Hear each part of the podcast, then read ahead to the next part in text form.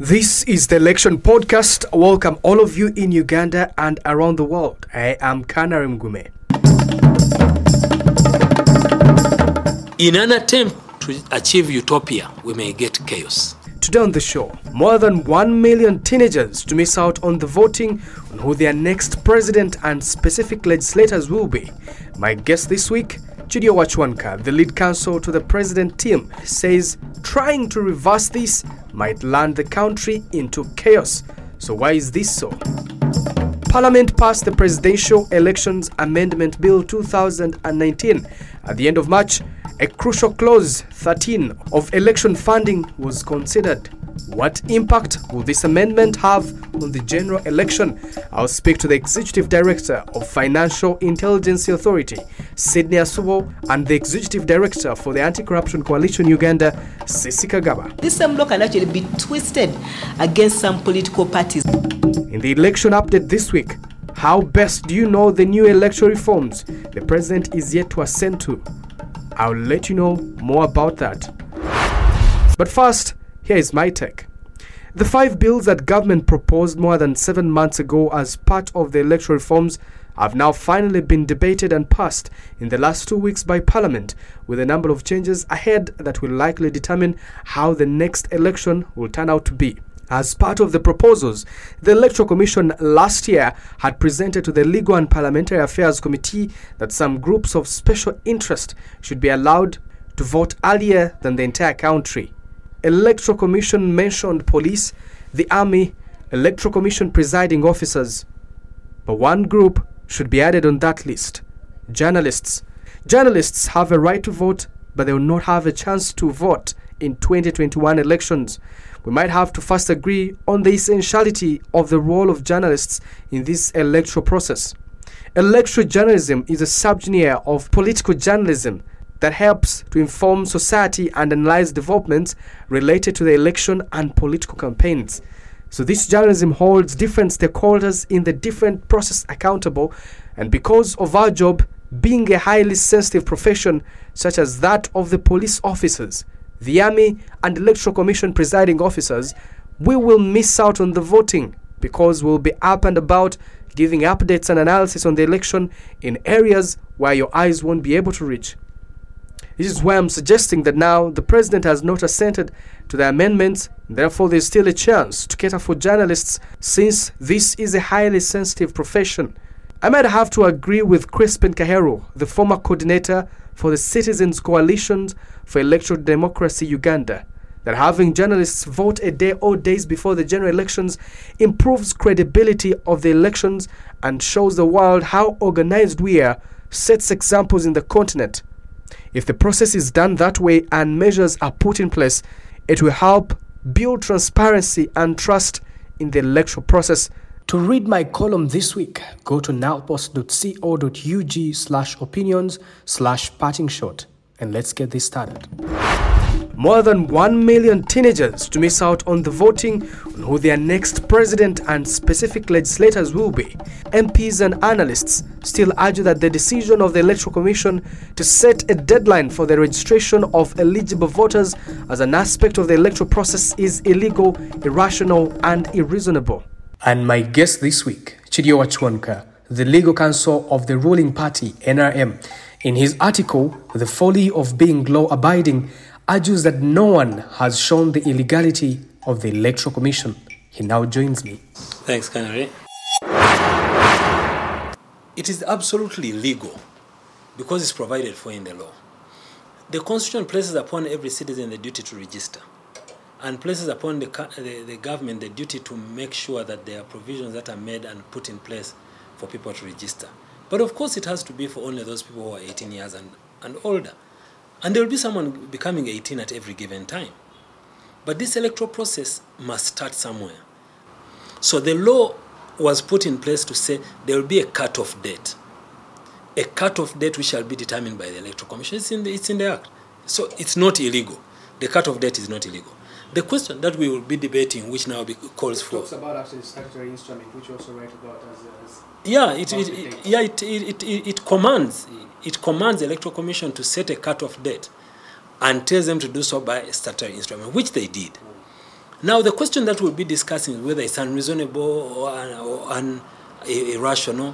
Why, do, why today, not tomorrow? But are we all electoral commission? So it's entirely in the electoral commission's hands to determine what's reasonable, what's rational, and what's not. Yes, and that must be that is informed by the number of activities that they have to undertake. There's the argument that suggests that perhaps uh, there should be provision where people who are maybe 16 or 17 should be registered, and even when printing out ballots, that number can be accommodated. Yeah, but you see, the, the voting here is not compulsory. I do not vote by, by, by conscription, I vote by choice. So you cannot tell me that you register me at 16 and then just expect me to be at the voters regi- on the voters register. Just in case you will be. Just in case, and that, that is exactly where the problem comes in. Just in case. Well, if, if you don't appear, that, that's, that's okay. But if you appear, you, there should be a provision for you. As, as, as a student of electoral processes, if you don't appear, then you can have, say, 2 million voters whom you do not know whether they will show up or not at a polling station. That is exactly where the problem starts. I don't know how many voters are actually showing up. Now, the people who want to participate in an election tell you that I want to participate. That is the purpose of the law. If you say everyone should be registered, if the law changes and say every Ugandan must vote, some countries do that. And it's well within our rights to say that. But as long as a person has a choice, don't conscript me into something I don't want to do. Should the Electoral Commission have a regulator? Because in the law it dictates that it shall be independent and not subject to the direction or control of any person or authority. Do you think it should have a regulator? When you put out a, a, a, a roadmap, you're being regulated by the people. They are saying, no, no, no, that's not right. This is right. This is how you should do it. And um, I, I, I trust they listen. And some things change because you've noticed that they've been extending time. That is a form of regulation. I will tell you, if you get a regulator, if we have the electoral commission, then get a regulator, they call them electoral commission regulator. Then you will have another one called the regulator of the regulator of electoral commission. Because that is so. All we need to do is strengthen the processes that we have, practice them. Where the loopholes, correct them. If we are discussing time frame, what we need to be going to electoral commission and asking them why the long time. Let them tell you that we have this kind of elections and these kinds of elections and these processes and we have to print ballot papers and we have to print this and we have to do this. Then we can try and figure out how that can be done easier. We have now processes which did not exist in, in 2001 where you can check your, your, your, your, your voter, voter registration on, on the phone. It didn't exist in 2001, neither did it exist in 2006. We still had a cutoff. So then you have to redemarcate that. To redemarcate that means creating a new code, creating a new polling agent, a, a, a new, what do you call it, uh, polling official. All those processes must be undertaken. And we are talking about 60,000 of these which must be scrutinized and done. It's very easy to talk about it out here and say, this, is, this should be done this way. I, I have never participated in in doing this process, but I've schooled this process through them very many times. I've participated in electoral disputes. And I can tell you that in an attempt to achieve utopia, we may get chaos. In an attempt to achieve utopia, where you say everyone must participate, everyone must come in, all, all these things, you may just instead create chaos. The person running this operation is telling you, my friends, I need six months to put this together. Tomorrow you tell him, no, use three months. You get a mess, and then you are looking for a regulator for electoral commission. Up next on the Election Podcast, analysis into the new amendments on election funding. Parliament passed the Parliamentary Elections Amendment Bill 2020, and this bill, among other things, restricted a candidate or candidate's agents from getting money or other assistance from any foreign government, terrorist organization, institution, body, or person which or who has demonstrated an intention to overthrow the lawfully established government of Uganda or to endanger the security of Uganda. Now, this very clause 13 was deleted so then what does this mean for the 2021 general election? Joining me is Cissy Kagaba, the Executive Director of Anti-Corruption Coalition Uganda. Anti Corruption Coalition Uganda subscribes to an alliance for election campaign finance monitoring, which is a loose coalition for civil society activists advocating for increased transparency in the electoral process. I am also joined by Sydney Asubo. Sydney Asubo is the executive director of Uganda Financial Intelligence Authority, a government agency established to investigate and prevent money laundering in the country. Now, it is no doubt that the election period is a big trap for money laundering in the country. So, how will candidates maneuver? Now, Cissy Kagaba says that the new amendment could be a trap for political parties, therefore, they need to watch out. So what happens if you've gotten monies and the FIA comes and chooses to do an impromptu audit on a particular political party and they don't have their books in order? So this same law can actually be twisted against some political parties that may not have their books in order. But what happens when campaign funding is opened up like it was done in the amendment? The fact that um, you have the Anti-Terrorism Act that tends to talk of particular countries that are deemed hostile and this law is not actually telling us which countries those are or individuals. It creates some bit of lacuna, which means that a person or candidate can get monies from an entity or from an organization that they think is okay, and then government can come in and say, no, no, no, this is not okay, and you can actually end up being held accountable or liable we realize that during elections there's a lot of money that is flowing within the economy. So obviously, yes, this in most cases may end up leading to uh, high levels of inflation. For an institution that has only seen just one election, because it was established just two years before the previous election of 2016, does Financial Intelligence Authority have the capacity to detect political illicit financing. A person or candidate can get monies from an entity or from an organization that they think is okay, and then government can come in and say, no, no, no, this is not okay, and you can actually end up being held accountable or liable. Um, Sydney, this looks tricky, doesn't it? What are some of the processes that you go through to regulate campaign financing? Or you do profiling. That and uh, of the candidates or potential candidates or aspirants, uh, who of them has the potential, who of them has the motivation uh, to, to, to, to break the laws, the finance laws and other laws. For an institution that has only seen just one election, because it was established just two years before the previous election of 2016, does Financial Intelligence Authority have the capacity?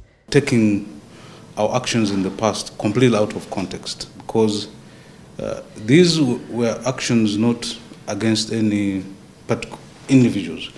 These were all organizations. None of, the, these, none of these were political organizations within the meaning of the Political Organizations Act. Thank you very much, uh, Sydney Asubo. Thank you, Cissy Kagaba. Up next on the Election Podcast, how well do you know the new amendments the long awaited electoral reforms were finally legislated upon.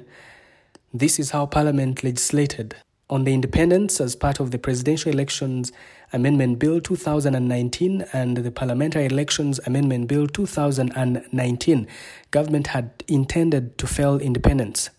Government had proposed that for a person to contest as an independent candidate, he or she must have ceased to be a member of any political party upon getting a discharge letter a year from nominations. However, Parliament rejected this proposal. This also means that status quo remained. And then on the declaration of funds, the government proposes that all presidential candidates shall have to declare to the Electoral Commission their source of funding within 14 days after nomination was highly supported and passed by Parliament in the Presidential Elections Amendment Bill and Parliamentary Elections Amendment Bill, Parliament maintained that polling time should be between 7 a.m. and 4 p.m., while campaign rally time should be between 7 a.m. and 6 p.m. And then the distribution of electoral materials by the Electoral Commission should be within 48 hours before polling time, as opposed to the proposal that they sh- that should be done anytime before polling time. And then the use of cameras and phones at a polling station was a proposal that was passed. And then on transmitting the presidential election results from district to the National Tally Center, MPs proposed that the electronic process shall have the returning officer copy in the presidential candidates, the participating political parties, and the official agents of the candidates. Now, this means that all presidential candidates will have copies of all results. Now, on qualifications for mayors, much as it was not originally in the proposed amendments in the Local Governments Act, the House on Wednesday resolved that political heads of all urban councils shall be required to have a minimum of a Uganda Advanced Certificate Education, that is, a Senior 6 certificate, or its equivalent.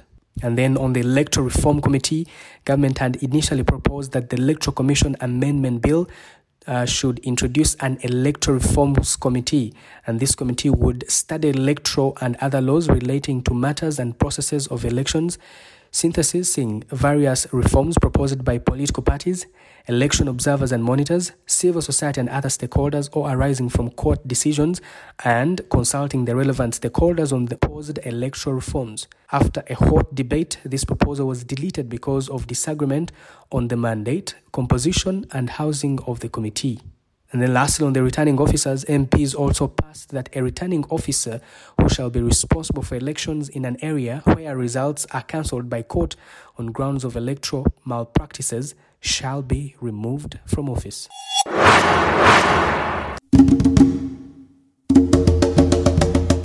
Thanks to all of you for being part of the election update this week. I'll see you next week.